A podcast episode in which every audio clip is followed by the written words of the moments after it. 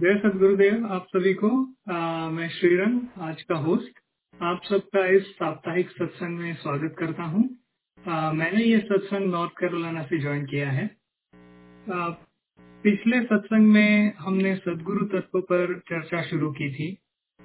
सदगुरु यह विषय ऐसा है कि उसके बारे में जितनी भी बात जितनी भी जानकारी की जाए उतनी कम है।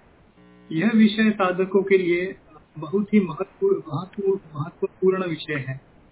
हम सब आज सदगुरु की तरफ़ अपनी दृढ़ता बढ़ाने का प्रयास इस सत्संग से सत्संग के द्वारा जारी रखेंगे। सत्संग की शुरुआत हम आज सदगुरु भगवान के आवाहन से करेंगे। मैं कुमारी अवनी से आग्रह करता हूँ कि वे स्वागत गान द्वारा सदगुरु देव का आवाहन करें। Over to you Avani thank you uncle sorry So uh, along with Avani, even Ojas was joining. So uh, Ojas and Avani, you can all. Okay. Thank you. Okay. स्वागत गान बोलिए सतगुरुदेव भगवान की जय आज स्वागत नित्य गुरुवर संत शुभागमाइए अध्यात्म विद्या दिव्य ज्योति सोमर सबर साइए दोष दुर्गुण दूर करके शुद्ध हंस बनाइए भेद गम गति ज्ञान गर्जन शक्ति ज्वार हटाइए खुले द्वारा शब्द सागर, भक्त जन अन्वाइए। जन सदा फल विश्व शिक्षक शान बचाइए। आज स्वागत नित्य गुरुवर, संत शुभागमाइए बोलिए सतगुरुदेव भगवान की जय। Back to the host thank you Avani thank you Ojas आप दोनों ने बहुत ही मधुर वाणी से सदगुरुदेव का आवाहन करके इस सत्संग की बढ़िया शुरुआत की। Uh, अभी मैं कुमारी सानिका से आग्रह करता हूँ कि वे सदगुरुदेव की उपस्थिति में विश्व की शांति के लिए मंगल गान प्रस्तुत करें। Over to Sanika. Thank you बाबा मंगल गान विश्व नाम मंगल परम गुरु को ध्याइए वर्ग द्वंद्व अशांति दूर कर भाव भेद मिटाइए सार्वभौम समाष्टि सत्ता ध्यात्म राज्य भेष भाषा भाव जगमय ज्ञान पर दरसाइए समृद्धि सुख शांति धरातल स्वर्ग भूमि बनाइए विश्व शिक्षक जन सदा फल, नीति स्वर अपनाइए विश्व शांति नाम मंगल परम गुरु को ध्याइए बोलिए सतगुरुदेव भगवान की जय। थैंक यू सानिका आपने बड़े ही मधुर वाणी से सदगुरु भक्तिभाव से और मधुर वाणी से स्वागत गान प्रस्तुत किया। अभी हम लोग सत्संग को आगे बढ़ाते हुए अपने प्रश्नों की तरफ़ चलते हैं। पिछले सत्संग में हम लोगों ने ये जानकारी पिछले सत्संग से हम लोग को ये जानकारी मिली कि सदगुरु एक नित्य तत्व है, एक चेतन तत्व है। वह एक अनंत सत्ता है और वही परमात्मा का परमात्मा का स्वरूप भी है। सदगुरु के व्यक्त और अव्यक्त, ये दो स्वरूप होते हैं। इसी के साथ हम आज अपने अपने पहले प्रश्न की ओर चलते हैं कि सदगुरु मानव स्वरूप में कैसे आते हैं? और मानव स्वरूप में सदगुरु होना हमारे लिए कितनी महत्वपूर्ण बात है? तो मैं चाहूँगा कि राज जी अगर आप इस प्रश्न पे अपने विचार रखें और तो अच्छा होगा। सर रखिए हेलो? राज जी क्या आप सुन सकते हैं?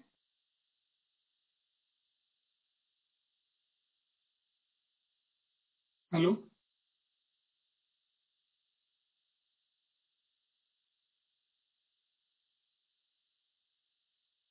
मेरी आवाज़ आ रही है? जी श्रीरंग जी आपकी आवाज़ आ रही है। राज जी की आवाज़ नहीं आ रही है। ओके।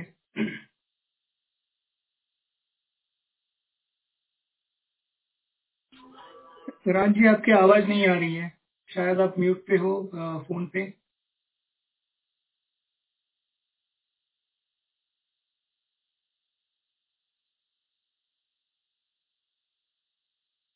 लगता है कि कुछ टेक्निकल डिफिकल्टी है राज जी को।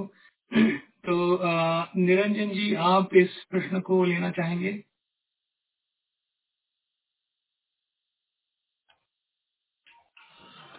हाँ जय अ, वैसे तो राज जी रहते तो ज़्यादा अच्छा होता। वो इस प्रश्न को अच्छी तरह से समझा पाते हैं कि सबसे पहले तो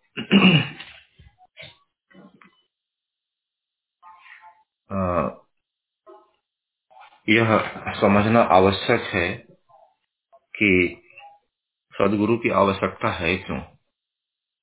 तब समझ में आएगा कि सदगुरु का अवतरण क्यों हुआ? किस कारण से? हमारा जो मुख्य उद्देश्य है इस मानव शरीर का, क्या हम मानव शरीर में रह के अपने मुख्य उद्देश्यों की पूर्ति कर पा रहे हैं या कर रहे हैं क्या? क्या अगर सदगुरु नहीं होते तो क्या हम अपने मानव जो लक्ष्य है, इस शरीर का जो लक्ष्य है, इसकी पूर्ति नहीं कर सकते?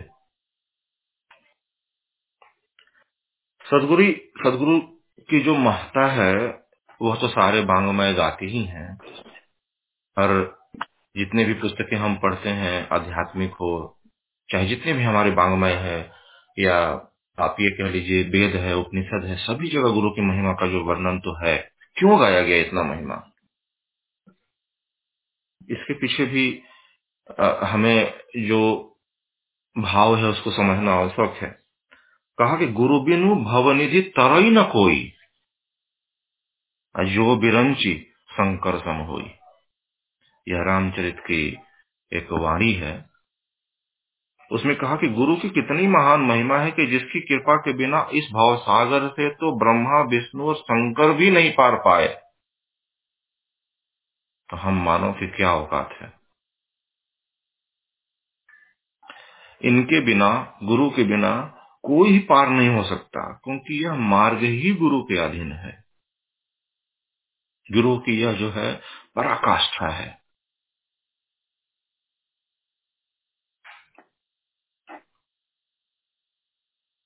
आदि संत, जिसे हम सदगुरु अनंत, अनादि सदगुरु भी कहते हैं, कबीर साहब ने यहाँ तक कहा है। कहा है कि सदगुरु की महिमा अनंत अनंत किया उपकार, लोचन अनंत, उहाड़िया अनंत दिखावनहार।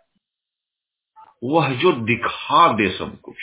पल में जो अलख है, जिसको आप नहीं देख सकते, इस मानव रूप शरीर में होने के बावजूद भी वह उस सत्ता को, जो आपका लक्ष्य है, उसे वह दिखा दे, पार लगा दे आपको इस प्रकृति मंडल से। वह सत्ता सदगुरु है। तो जिसकी इतनी आवश्यकता है, उसका अवतरण क्यों हुआ इस धरती पर? कैसे हुआ इस मानव स्वरूप में? हम थोड़ा बहुत जो है आकलन कर सकते हैं। यानी सदगुरु की महिमा कैसा है? अनंत है, अपरंपार है। वे अपने भक्त शिष्य पर अनेक उपकार किए हैं, करते हैं और करते रहेंगे। हमारे आँखों में जो अज्ञान का जो अंधकार है या जो भी था, आज सदगुरु मिले हैं तो अंधकार धीरे धीरे छट रहा है। हम उस प्रयास में लगे हुए हैं। हम यह नहीं कर सक, नहीं कह सकते कि हमारा जो अंधकार है अभी पूरी तरह से छट गया है। उस मार्ग पर चल पड़े हैं। सदगुरु की प्राप्ति हो चुकी है। धीरे धीरे उस मार्ग पर आगे बढ़ने से उस पूर्णता की तरफ़ भी हम आगे बढ़ चलेंगे। प्राप्त हो जाएँगे। तो आँखों में जो अज्ञान का अंधकार है, उसमें उसमें जो ज्ञान का जो अंजन है, वह सदगुरु ही लगाता है। उस ज्ञान के अंजन को लगा करके, वह आपकी आँखों को खोल करके उस अनंत परम सत्ता का दर्शन करा देता है। एक शिष्य के लिए सदगुरु सत्ता की महिमा क्या होती है? यह स्वयं सदगुरु कबीर साहब क्या लिखते हैं? लिखते हैं कि सदगुरु साच सूर्या। ससद जू वाहया एक लागत ही में मिल गया पढ़या कलेज छेक। अब यह सदगुरु भगवान की साखी है, इसलिए शायद इसको समझना इतना आसान नहीं है। तो वह साखी में सदगुरु ने कहा है कि सदगुरु तो सचमुच एक सच्चे सुरमा है ना? अपने शब्द में, अपने शब्द के वान से क्या करते हैं? शिष्य के कलेजे को बेद कर उसे प्रभु का दर्शन करा देते हैं। तो कैसे सदगुरु जो है हम जानते हैं कि वह अनेक युगों में जहाँ जहाँ जब जब समय हुआ जब जब ज़रूरत पड़ी, प्रकट तो हुए ही हैं। उनका जन्म नहीं होता क्योंकि वह नित्य है।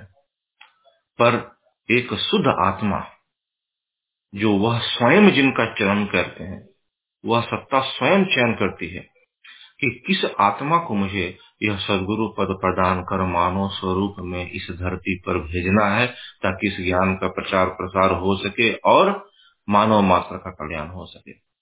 तो जब वह सत्ता सोचती है, जब वह सच्चा इच्छन करती है, तब जाकर के वह परम शुद्ध आत्मा जिसको वह चुनती है, उसमें वह शक्ति प्रवाहित कर देता है। और तब जाकर के इस मानव स्वरूप में उस सदगुरु सत्ता का दर्शन प्राप्त होता है।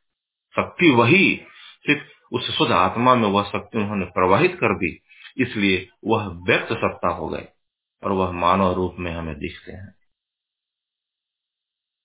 सत्ता तो वही है, वह अनंत है, वह तो धार है। सत्ता गुरु कोई शरीर थोड़ी ना है, पर वह अनंत धार को हमारी आँखें कैसे पहचाने, हम कैसे देखें उन्हें, कैसे उनका बंधन करें? जिसको हम देख नहीं सकते उसका बंधन कैसे करें? इसलिए यह व्यक्त शरीर का होना भी आवश्यक है। और इसी कारण से उस दयालु सदगुरु ने इस व्यक्त सत्ता का भी जो है आ, हमारे आपके लिए सुलभता प्रदान करी। और हम आज जो है उस व्यक्त सत्ता को देख करके हम यह अनुमान भी नहीं लगा सकते। क्योंकि सदगुरु सत्ता एक ऐसी सत्ता है, जब तक वो होना चाहे उसे कोई नहीं पहचान सकता। तो इस व्यक्त सत्ता का होना इसलिए आवश्यक है ताकि हमें मार्गदर्शन हर समय क्षण क्षण, पल पल मिलता रहे। वह सत्ता तो अनंत है, ईश्वर अनंत है कन कन में मौजूद है। उसे जन्म लेने की आवश्यकता नहीं है, वह तो हर जगह है ही। उसे खोजने की आवश्यकता है। वह सदगुरु के बताए हुए मार्ग से ही संभव है। और उस अव्यक्त सत्ता को हम नहीं देख सकते, इसलिए व्यक्त सत्ता है, ताकि हम उन्हें देख सके, उनके बताए हुए मार्ग पर चल सके और आगे बढ़ सके। और अपना हम कल्याण कर सके और जिस मानव जीवन का जो मुख्य लक्ष्य है, उसकी प्राप्ति कर सके। किसके साथ हमारी अपनी और आपकी जिम्मेदारियों को पूरा करने के साथ साथ इस अध्यात्म विज्ञान में सदगुरु की महत्ता इसलिए है। एक शिष्य के माध्यम से सदगुरुदेव भगवान ने क्या कहा है? कहा है कि पीछे लगा जाई था लोक वेद के साथ ही आ गए वे सदगुरु मिलिया, दीपक दिया हाथी। दीपक दिया तेल भरी। बाती दई अघट अपूरा किया विसाहुरा बहुरिन आवाहट। यह भी साखी है। लेकिन इसके माध्यम से सदगुरुदेव भगवान क्या कहते हैं? कहते हैं कि मैं भी तो लोक वेद के साथ, अर्थात लोकाचार और शास्त्राचार के साथ ही जा रहा था। लेकिन सदगुरु के ज्ञान का दीपक हाथ में धरा दिया। केवल दीपक ही नहीं दिया, बल्कि उसमें तेल भी भर दिया। और कभी नहीं घटने वाली बाती भी दे दी जीव के भीतर का अंधेरा तो दूर हो गया आवागमन भी मिट गया। जीव जो है इस भव सागर से पार हो गया। तो यह बाती पकड़ाने वाला यह दीपक को आपके हाथ में देने वाला पढ़ सकता। कैसे आए? तो फिर आए क्यों कैसे पॉसिबल होगा? वह तभी होगा जब इस मानव स्वरूप में, क्योंकि हम मानव स्वरूप को अच्छी तरह से जानते हैं, पहचानते हैं। हमने अनेकों काल से जितने भी देवी देवता हुए, जो इस प्रकृति मंडल में आज भी मौजूद हैं, सभी देवी देवताओं का स्थान है। उन्हें देवी देवता कहा ही इसलिए गया, क्योंकि वह प्रकृति मंडल में उपासना करने से प्राकृतिक जो भी चीज़ें हैं, उनके बस में है, वह दे देते हैं। इसलिए उन्हें कहा देवी दे देते वाले देवी और देवता। पर वह हमारे आपके जो मानव शरीर का जो मुख्य लक्षण है, जो मुख्य जो गोल है, जो एम है, वह नहीं पूरा कर सकते। वह दे सकते हैं कुछ प्राकृतिक जो आपकी इच्छा है। लेकिन सदगुरु सत्ता क्या है? वह वो दे देता है जिसको आप लख भी नहीं सकते, जिसकी आप सोच भी नहीं सकते। तभी तो उसे कहा गया अलख को लखाने वाला, जिसको आप लख नहीं सकते, उसको लखाने वाला सदगुरु होता है। और इसीलिए उसकी मानव शरीर में जो है आवश्यकता है, और अवतरण कब कब होता है? अवतरण, मैंने जैसे बताया, जब वह उस ईश्वर की, उस सदगुरु की, उस नित्यनाय सदगुरु की जब इच्छा होती है कि अब इस धरा पर मानव मात्र के कल्याण के लिए सदगुरु की आवश्यकता है तो या तो वह स्वयं आते हैं, या वह किसी शुद्ध आत्मा में, जो एकदम विशुद्ध हो, जिसे वह स्वयं चुन करके उसमें अपनी शक्ति प्रवाहित कर देते हैं और वह सदगुरु का पद उन्हें दे देते हैं। वही है आज हमारे सदगुरु। तो परंपरा बस भी यह ज्ञान चलता है, क्योंकि तो परंपरा बस भी यह ज्ञान कैसे चलता है? वह भी वह सत्ता ही चुनती है कि अगला जो सदगुरु है, वह कौन होगा? वह कौन शुद्ध आत्मा होगा जिसमें मैं अपनी शक्ति प्रवाहित करूँ और वह इस धार को संभाल कर रख करके इस सदगुरु सत्ता के कार्य को पूर्ण रूपेण कर सकता है। इस मानव मात्र को कल्याण के पथ पर आगे बढ़ा सकता है। उस सत्ता का भी चुनाव वही स्वयं करती है। यह मानव के बस की बात नहीं है कि मानव मिलकर सदगुरु बना दे। संभव नहीं है।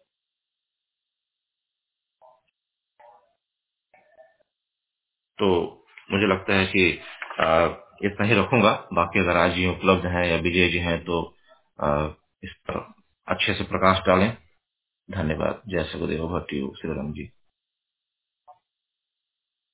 Thank you Niranjan ji. आपने आपने काफ़ी अच्छी तरीके से इस विषय पे अपना, अपने विचार रखे और हम लोगों की शंकाएँ दूर कर दी।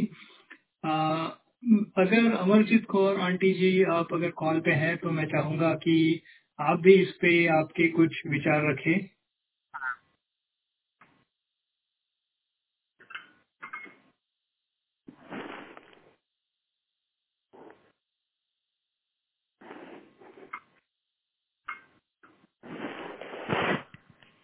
हेलो।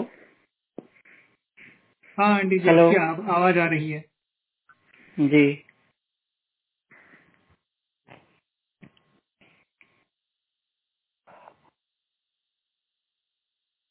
बार बार वंदन करूँ।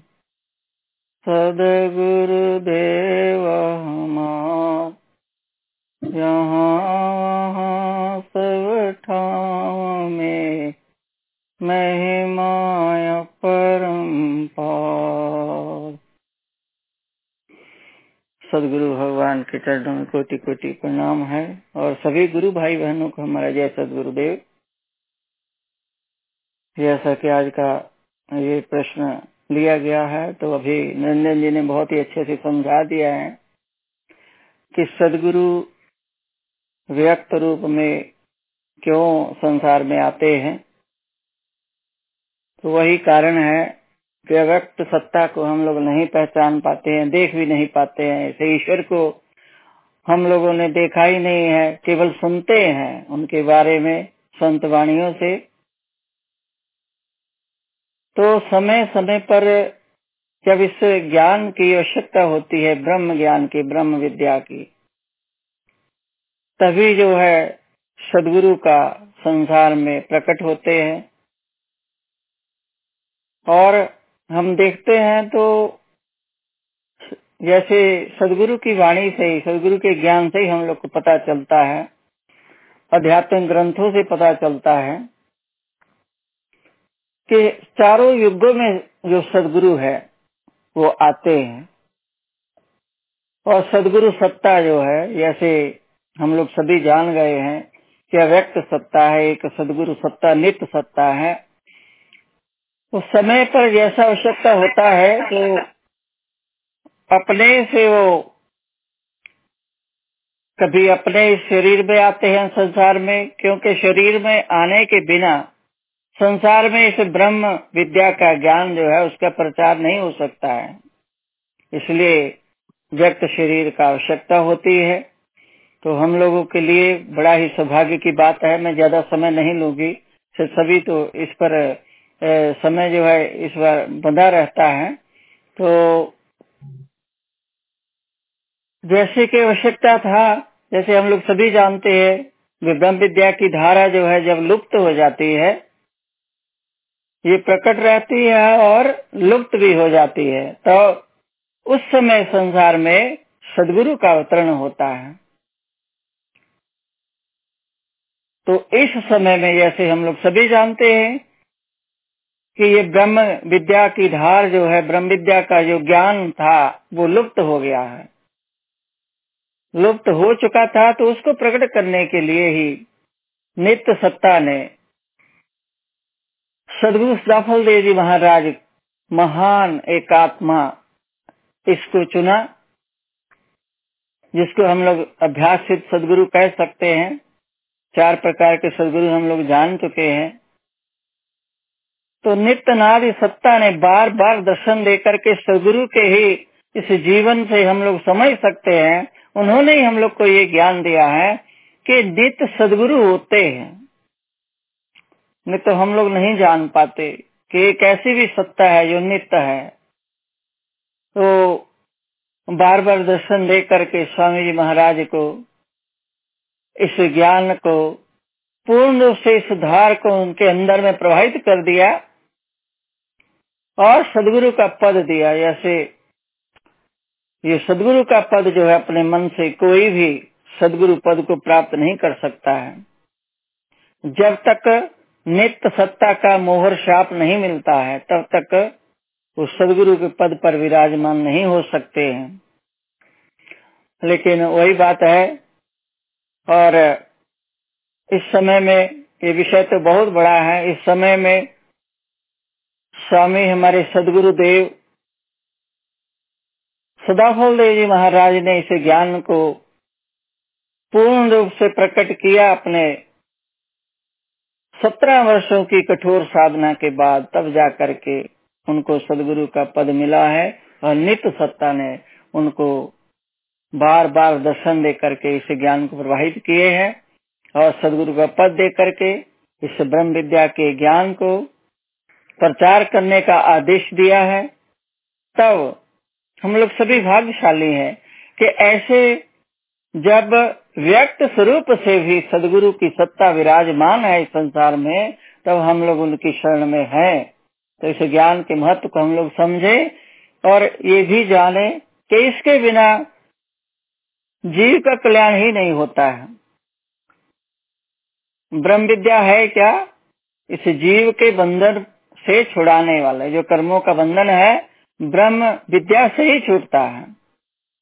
तो इसको देने वाले सदगुरु होते हैं। तो सदगुरु हम लोग को मिल चुके हैं हम लोगों को उनके आदेश का पालन करते हुए अपने जीवन में इसको उतारने का प्रयास करते रहना चाहिए और उनकी कृपा को कृपा के पात्र बनने का अधिकारी बनने का हम लोगों को प्रयास करना है अपने में वो गुण लाने हैं। तो सदगुरु के आदेश का पालन करना है। बोली सदगुरु देव की जय। Over to Shrirang ji. Thank you ji thank you aunty जी आपने काफ़ी अच्छी तरीके से इस प्रश्न को लिया। आज सुबह इस टॉपिक पे बात करते करते विजय जी ने एक छोटी सी चीज़ बताई थी इसमें कि सदगुरु का व्यक्त स्वरूप में हमारे पास रहना इस तरीके का अवसर है कि जैसे हमें अप, इसी जन्म में अपने को दूसरा जन्म मिला हो।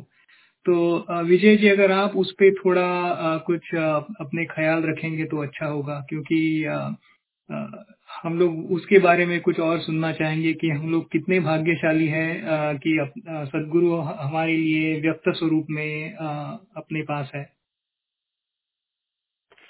जी जी जय सदगुरुदेव। आप सभी का सत्संग में स्वागत है। बहुत खुशी की बात है कि ऐसे माहौल में भी हम लोग अपने समय का सदुपयोग उस चीज़ में कर रहे हैं जिसके लिए हमारा जन्म हुआ है। यही दूसरा जन्म है। पहला जन्म तो होता है कि जब गर्भ का अंधकार मिटता है। जब तक हम पेट में होते हैं, हमारे शरीर की रचना बन रही होती है, तब भी हमारा अस्तित्व तो होता ही है। लेकिन किस दिन हम लोग जन्मदिन मनाते हैं? जिस दिन गर्भ का अंधकार मिटता है। यानी जिस गर्भ के अंधकार से हम घिरे रहते हैं, जब वो अंधकार टल जाता है तो हम कहते हैं कि हमारा जन्म हो गया। तो ये तो हुआ एक जन्म। लेकिन एक और घोर अंधेरा छाया हुआ है। वो अंधेरा है अज्ञानता का। कैसी अज्ञानता? यह कि हमारा लक्ष्य कुछ और है और हम भटक कहीं और रहे हैं।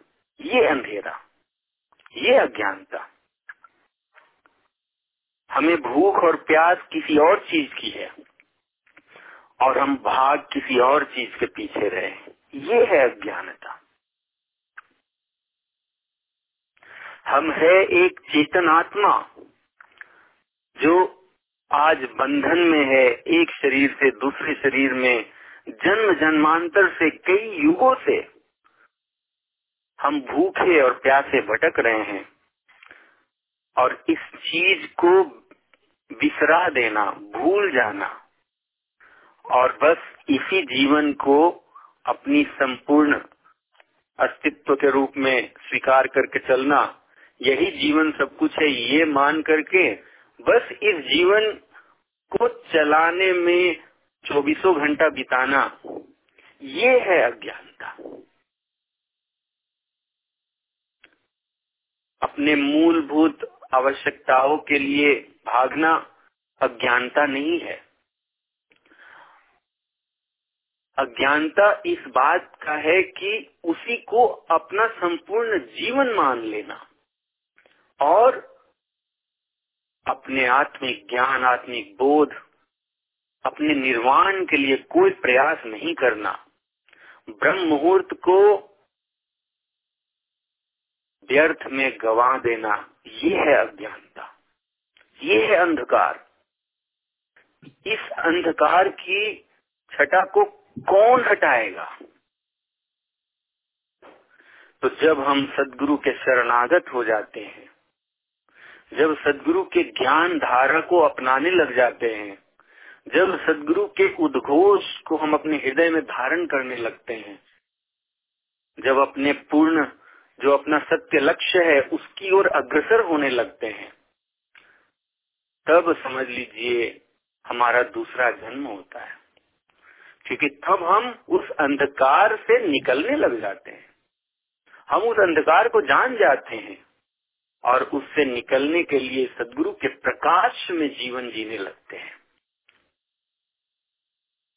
तो जो माया के अंधकार में आज जी रहा है, उसका दूसरा जन्म नहीं हुआ है। लेकिन हम सबका कितना बड़ा सौभाग्य है।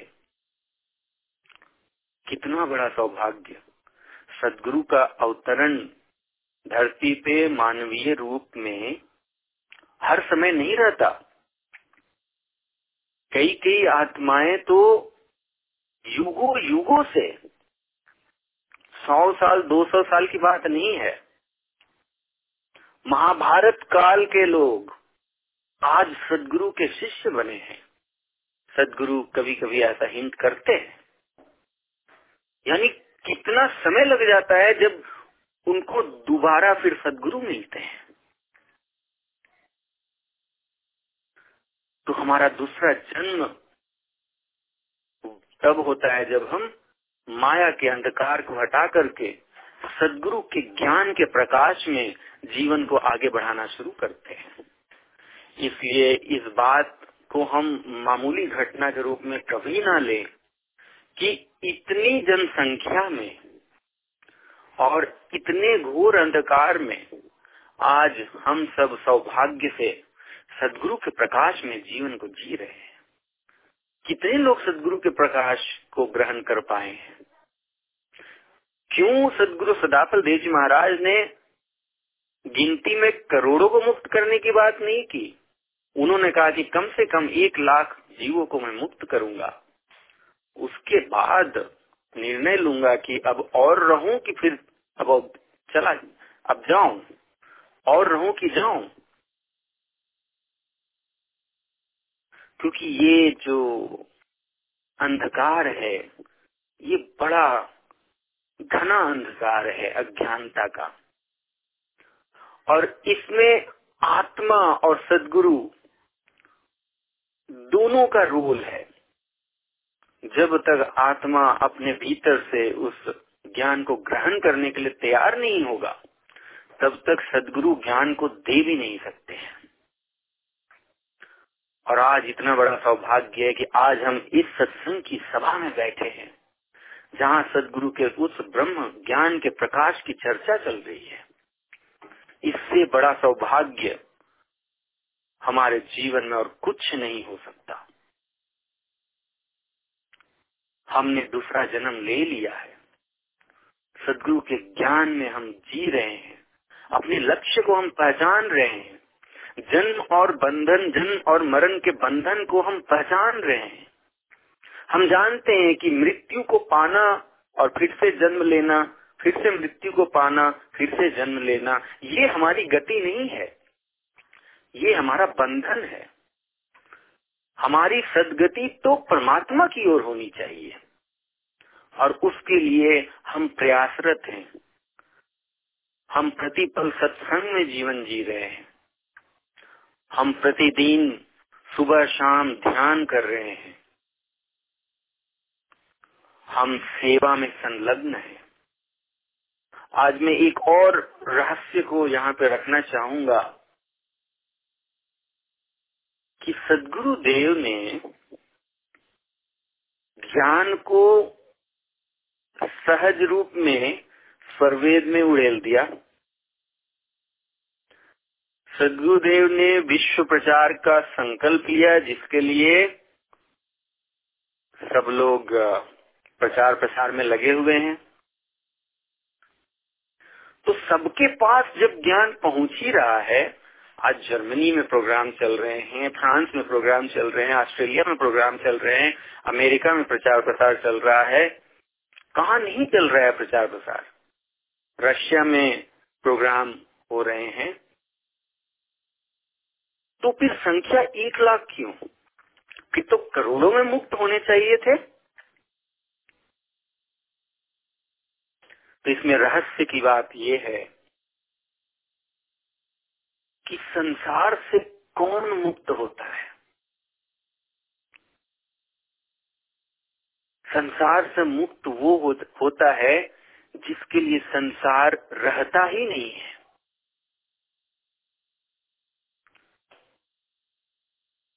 जो अपने स्वयं को भुला देता है, वो संसार से मुक्त हो सकता है। यानी क्या जिसको उपदेश हो गया, उसको दूसरा जन्म हो गया, वो प्रकाश में जीने लग गया? क्या वो संसार को भुला दिया? नहीं।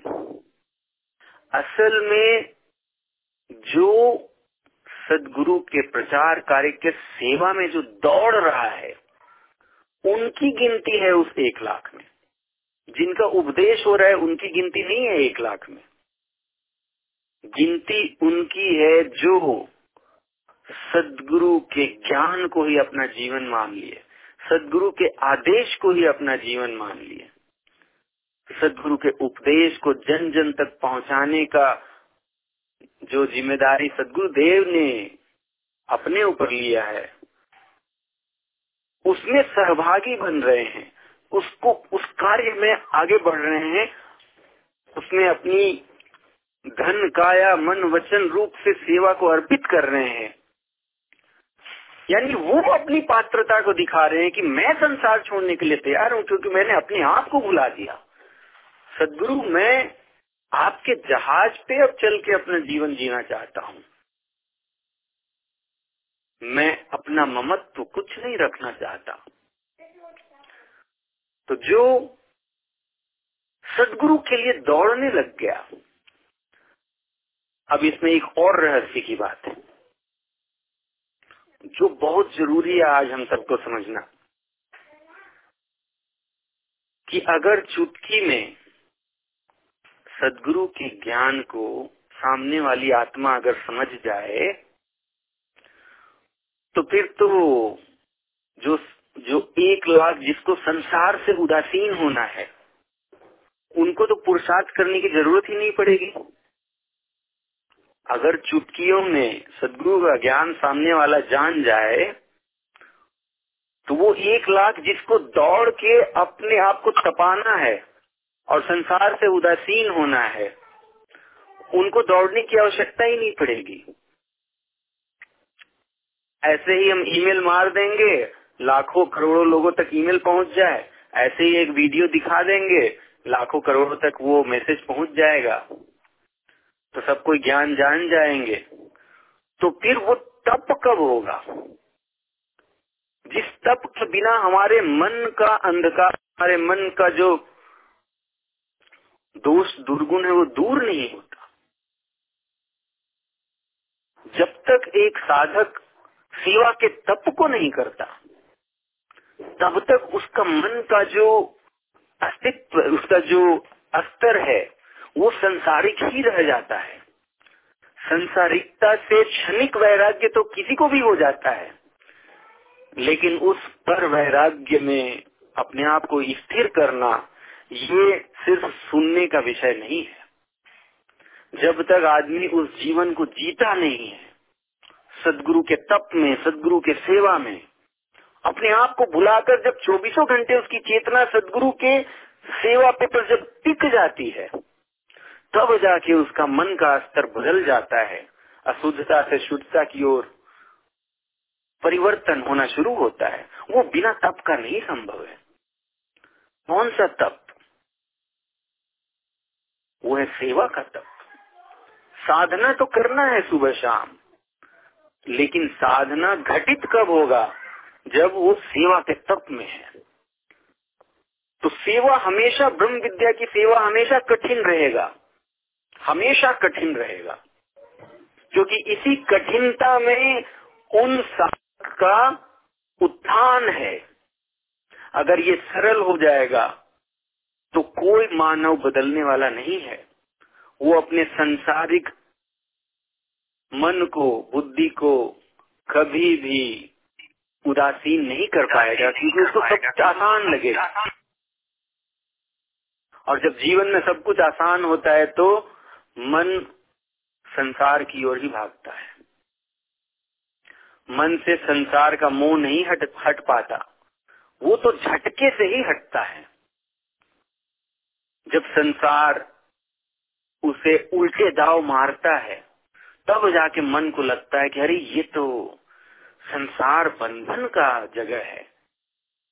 यहाँ पे मुक्ति नहीं है, यहाँ पे वो सुख नहीं है जो मुझे चाहिए। इसलिए ब्रह्म विद्या का प्रचार हमेशा कठिन रहेगा। और जो इस कठिनता में सेवा का स्वाद, सेवा का सुख लेने का प्रयास करेगा, वही उस एक लाख की गिनती में रहेगा। तो इसलिए जो भी इस क्षेत्र में आज सिंसियर है, जो चाहते हैं कि हम अपने इस महत्वपूर्ण पल को, जब सदगुरु भी यहाँ उपस्थित हैं, सदगुरु का ज्ञान भी आज जीवित है, और मैं भी सदगुरु का अनुयायी हूँ तो सदगुरु के प्रकाश में दूसरा जन्म लेकर के जीना आज से प्रारंभ कर दें। ये ख्याल कभी नहीं करें कि हमारे पास ये सुविधा नहीं है, ये व्यवस्था नहीं है। उस कठिनाई में जो एक कदम आगे बढ़ाएगा, वही तो सदगुरु का लाल होगा। सदगुरु वही तो परीक्षा ले रहे हैं। यही तो परीक्षा है सदगुरु की। जिज्ञासुपन से देव शिक्षा कई परीक्षा रत रहा। जिस दिन आपका उपदेश होता है उस दिन से सदगुरु की परीक्षा प्रारंभ हो जाती है कि अब मैं देखता हूँ, मैं अपने इस पुत्र को, इस पुत्री को मैं इस कठिन परिस्थिति में डालता हूँ। देखता हूँ कि वहाँ वो मेरे लिए क्या करता है। क्या वो हाथ पैर सिकुड़ा करके बैठ जाता है, या उस परिस्थिति में अपनी तरफ़ से जो पुरुषार्थ बन सकता है, वो करता है?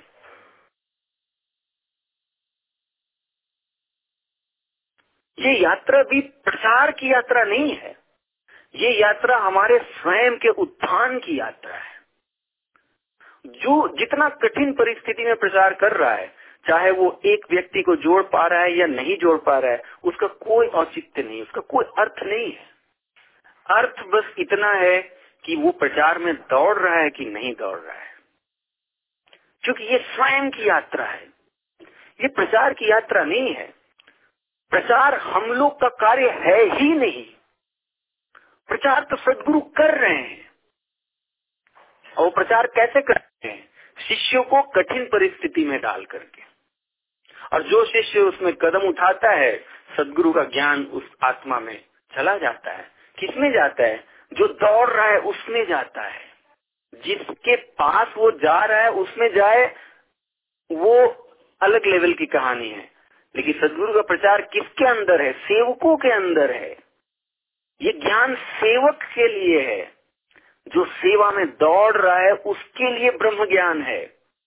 ब्रह्म ज्ञान बिना सेवक बने ग्रहण नहीं होता है। ये चीज़ आज भी उतना ही सत्य है, जितना पहले था।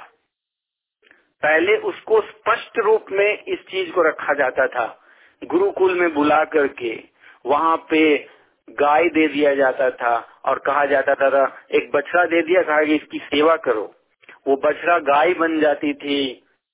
तब तक वो सेवा कर रहा है। दस साल लग जाते थे सेवा करते। तब जाके सदगुरु जो है उसको, उसकी सेवा से प्रसन्न होकर के उसको प्रथम भूमि का उपदेश करते थे। तो हमें लगता है कि आज तो प्रथम भूमि का उपदेश ऐसे ही वीडियो से हो जा रहा है। लेकिन ऐसी बात नहीं उपदेश हो जाना और सदगुरु के प्रकाश में जीने लग जाना, ये दोनों में बहुत अंतर है।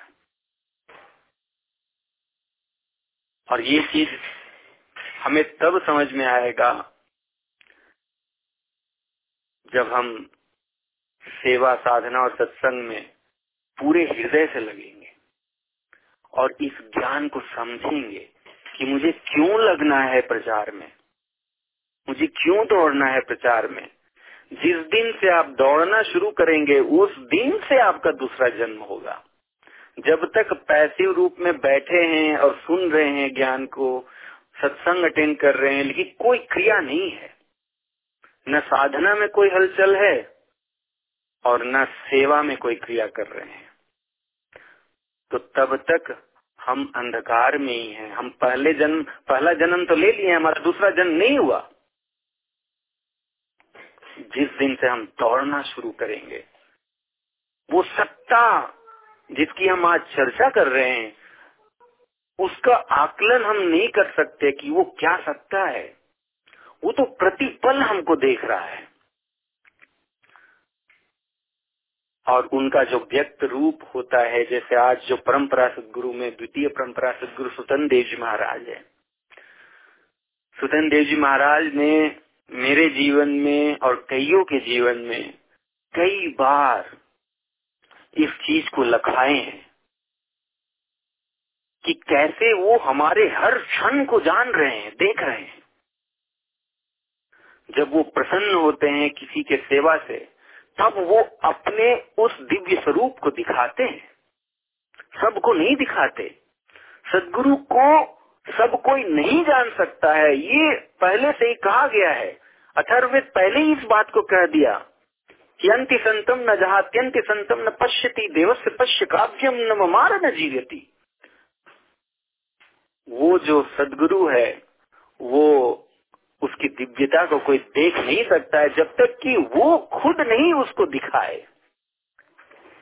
जब तक कि वो खुद अपने उस दिव्यता को प्रकट नहीं करेगा, तब तक कोई साधारण मनुष्य सदगुरु को नहीं पहचान सकता है। सदगुरु के बीस कला में, बीस दिव्य कलाओं में एक कला यही है कि सदगुरु अपनी शक्ति को अपने शिष्य साधक के समक्ष उतना ही प्रकट करते हैं, जितनी शिष्य साधक के अंदर आस्था होती है। यानी जो सदगुरु का परीक्षा लेने आएगा, वो खुद फेल होके जाएगा। उसे लगेगा कि सदगुरु फेल हो गए बताओ, इन, ये तो साधारण मनुष्य है। मैं तो आया और मैंने कुछ सोचा कि कुछ करेंगे, मेरा चेतना खोल देंगे या मेरे इस प्रश्न का उत्तर दे देंगे। वो परीक्षण करने आया और वो खुश होके गया कि हाँ हाँ हाँ ये तो ये तो सदगुरु कुछ नहीं जानते हैं। और सोचता है वो वो सोचता है कि वो जीत के जा रहा है। असल में वो हार के जा रहा है। असल में उसकी हार हो गई। सदगुरु की दिव्यता को वो ग्रहण करने के पात्रता में नहीं ढल के गया। वो तो सदगुरु को टटोलने गया था। सदगुरु को बिना पाए खाली हाथ वो लौट रहा है। मतलब उसकी हार है। सदगुरु उतना ही शक्ति प्रकट करते हैं जितना सामने वाले का भाव है, ये सदगुरु के बीस दिव्य कलाओं में से एक है। तो सदगुरु को अगर जानना है, जब दूसरे जन्म को ग्रहण करना है, जब ज्ञान के प्रकाश को जब ग्रहण करना है, और वो महसूस करना है कि ज्ञान का प्रकाश कैसा होता है, जीवन कैसे बदल जाता है अगर इस चीज़ को जानना है तो हमें प्रण लेना पड़ेगा कि आज से मेरा ये जीवन मेरा नहीं है।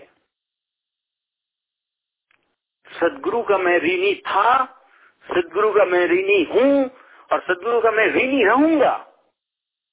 इसलिए मेरे जीवन की हर सांसे सब सदगुरु का है। जब आप ऐसे प्राण ऐसे प्रण में जब आप जीवन को जीने लगते हैं, तब सदगुरु आपको दिखाएँगे कि आप किस सत्ता से जुड़े हैं। जो व्यक्त सदगुरु हैं, अभी वर्तमान में सदगुरु स्वतंत्र देव जी महाराज, वो भी आपको दिखाएँगे कि वो कौन सी सत्ता है। लेकिन पहले दाता शिष्य भया तन मन डारा शीश। पहले तो हमें देना पड़ेगा अपने आप को। तन मन अर्पित करना पड़ेगा।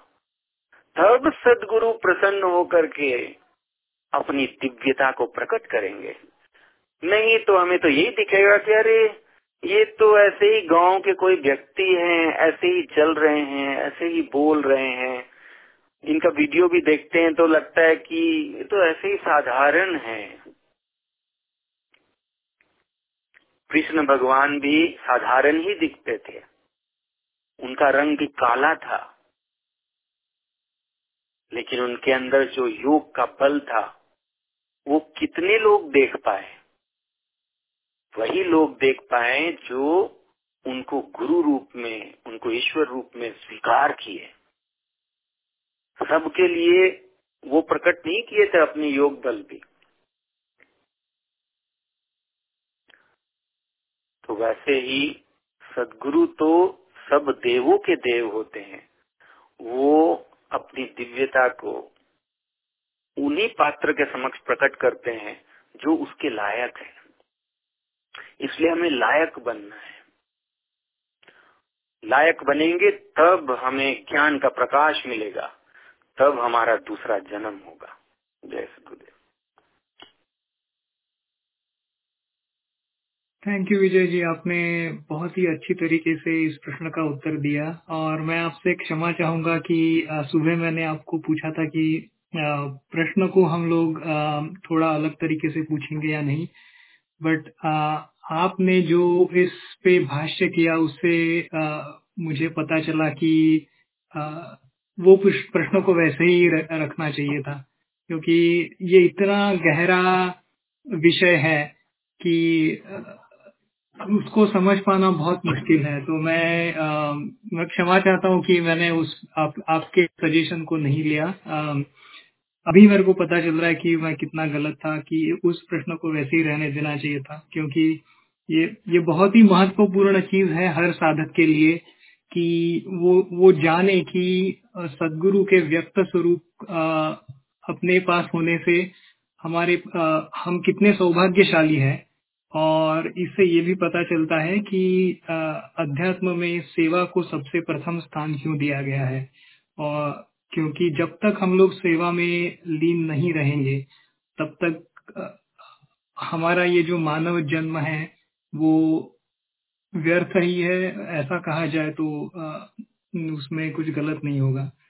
So thank you Vijay ji. आपका एक्सप्लेनेशन बहुत ही बहुत ही अच्छा था और इससे काफ़ी अच्छी इंफॉर्मेशन सबको मिली। सो थैंक्स अलॉट तो हमारे पास और भी एक प्रश्न है बट समय का ध्यान रखते हुए मुझे लगता है कि हम उसको अगले सत्संग में लेंगे। तो हम लोग अभी सत्संग की कड़ी को आगे बढ़ाते हुए भजन की तरफ़ चलते हैं। मैं विष्णु जी से आग्रह करूँगा कि वे भजन प्रस्तुत करें। जय सदगुरुदेव सभी को। भजन। गुरु सुकृत देव दया करके जन दर्शन दीन स्वजानी जने। विश्व प्रचार विवेक मिला अधिकार आधार विधान बने। गुरु सुकृत देव दया करके जन दर्शन दीन स्वजानी जने। संशय संकट गमन गति बढ़ना ही सके बल क्षुद्र गने सब पूर्ण पुरातन देव भने। सब पूर्ण पुरातन देव भने। गुरुदेव दया कर दीन जने। गुरु सुकृत देव दया करिके जन दर्शन दीन स्वजानी जने। मधुमत विश्व प्रचार चले, सब कारण वारण जान मन। साधक वाधक आप रहे।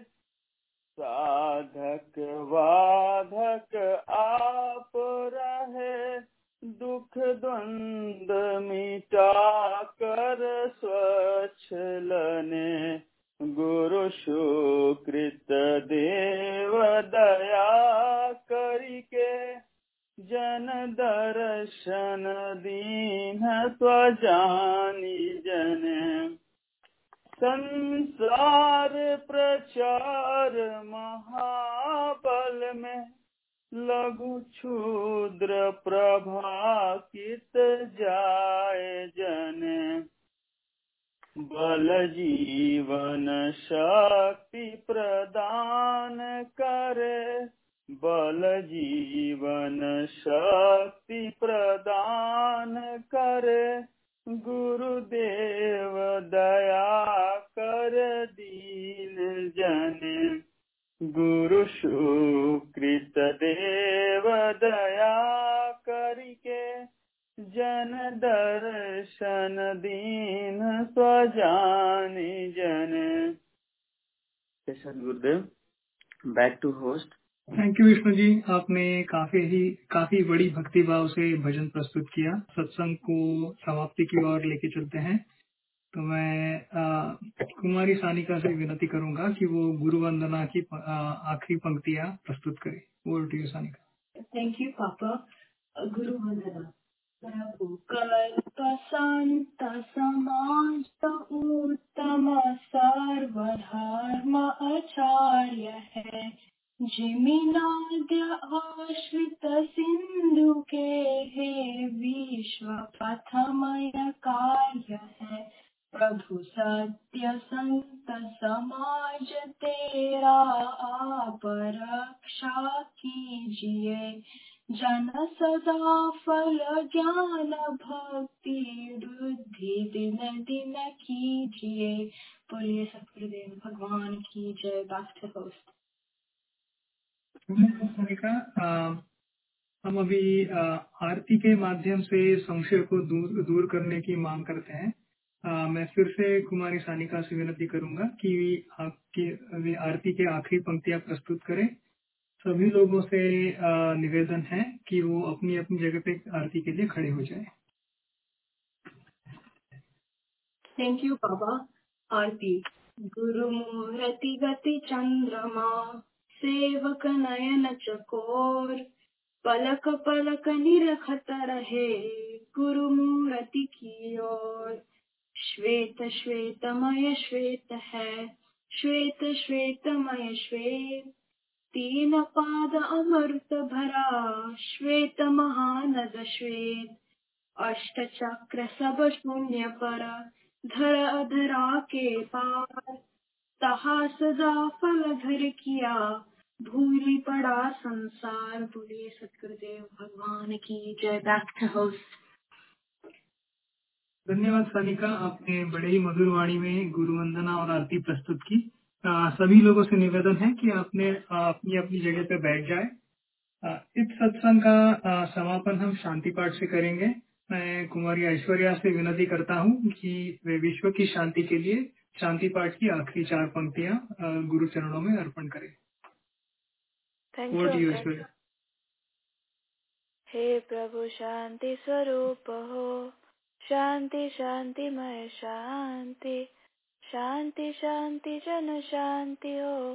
पूर्ण शांतिमय शांति। हे प्रभु शांति प्रदान कर। दूर हो सर्व शांति। देव सदा फल शांतिमय। शांति शांति सुख शांति। जय सतगुरुदेव। धन्यवाद ऐश्वर्या, आपने बड़ी मधुरवाणी में शांति पाठ प्रस्तुत किया। मैं आप सभी लोगों को धन्यवाद देना चाहूँगा, जिन्होंने सत्संग में अपने समय का योगदान देकर उसे सफल बनाया। खासकर अवनी, ओजस सानिका, ऐश्वर्या अमरजीत कौर आंटी जी विजय जी, निरंजन जी और विष्णु जी। मैं आशा करता हूँ कि हम हम सब अगले सैटरडे भी इस सत्संग से फिर से जुड़ेंगे। मैं सदगुरुदेव के चरणों में प्रार्थना करता हूँ कि आप सबका दिन मंगलमय हो और आपके परिवार में आरोग्य बना रहे। जय सदगुरुदेव।